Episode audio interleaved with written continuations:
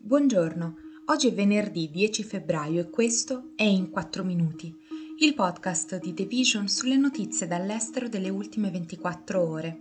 Questo episodio è presentato da Telepass, tech company all'avanguardia nella rivoluzione della mobilità in ambito urbano ed extraurbano, in un'ottica sempre più innovativa e sostenibile.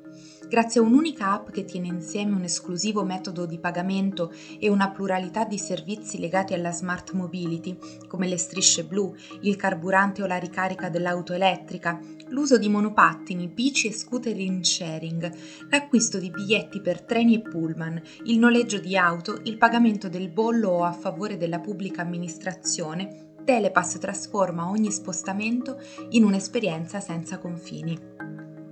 Oggi parleremo del discorso di Joe Biden sullo Stato dell'Unione, della Corea del Nord che mostra il suo arsenale nucleare e della condanna per l'Uganda che chiude l'ufficio ONU per i diritti umani. Il leader nordcoreano Kim Jong-un ha nuovamente portato sua figlia a una grande parata militare, in cui venivano mostrate le armi più avanzate della Corea del Nord, tra cui unità nucleari tattiche e missili balistici intercontinentali. Si è trattato della seconda uscita militare della figlia di Kim Jong-un, di cui ancora non si è certi del nome, ma che si ritiene potrà essere l'erede diretta di suo padre. L'uscita ha avuto luogo durante una grande parata di propaganda nel centro di Pyongyang, in occasione del 75 anniversario della fondazione dell'esercito popolare coreano. La parata è molto seguita dagli osservatori esterni che cercano indizi sui progressi dell'arsenale nucleare nordcoreano l'esibizione militare ha visto la presenza di missili balistici intercontinentali che rappresentano la massima capacità di attacco del paese, secondo il quotidiano statale Rodong Sinmun. Le foto ufficiali della parata hanno mostrato almeno 11 missili Hwasong-17, più di quanti la Corea del Nord abbia mai visto in un singolo evento. L'arma, testata per la prima volta l'anno scorso, è il più grande missile balistico intercontinentale della Corea del Nord, con il potenziale di raggiungere gli Stati Uniti continentali. Il paese avrebbe anche mostrato unità nucleari tattiche che possono rappresentare una minaccia diretta per i paesi vicini, compresa la Corea del Sud. C'è stato il secondo discorso sullo Stato dell'Unione del presidente Joe Biden, in cui ha descritto gli Stati Uniti come in ripresa. In effetti negli ultimi tempi le buone notizie non sono mancate, anche se l'indice di gradimento per la sua figura non è mai stato così critico. L'aumento dei prezzi è rallentato, i decessi dovuti a incidenti stradali sono diminuiti di circa l'80% rispetto a un anno fa.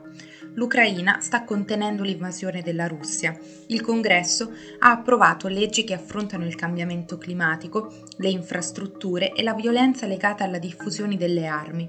Inoltre, alcune di queste decisioni erano bipartisan. Sicuramente in questo caso il discorso del presidente Joe Biden si è mantenuto molto sulla politica interna. Quello che è mancato piuttosto, secondo alcuni analisti nel discorso di Biden, è che gli Stati Uniti devono affrontare ancora molte incertezze.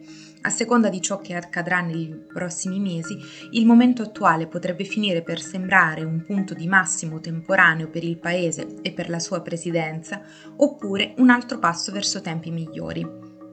In un passaggio il presidente ha detto ai miei amici repubblicani, se siamo riusciti a lavorare insieme nell'ultimo congresso, non c'è motivo per cui non possiamo lavorare insieme e trovare un consenso su cose importanti anche in questo. L'osservazione lì per lì è stata accolta da un applauso, ma la positiva atmosfera si è spezzata quando i legislatori del GOP hanno iniziato a interrompere Biden, urlandogli contro in merito alle questioni che riguardano la crisi del fentanyl o il debito nazionale, su cui le parti sono in disaccordo. A ogni modo, secondo diversi analisti, questo discorso ha anticipato quello ufficiale del Presidente per annunciare la sua ricandidatura alle elezioni del 2024.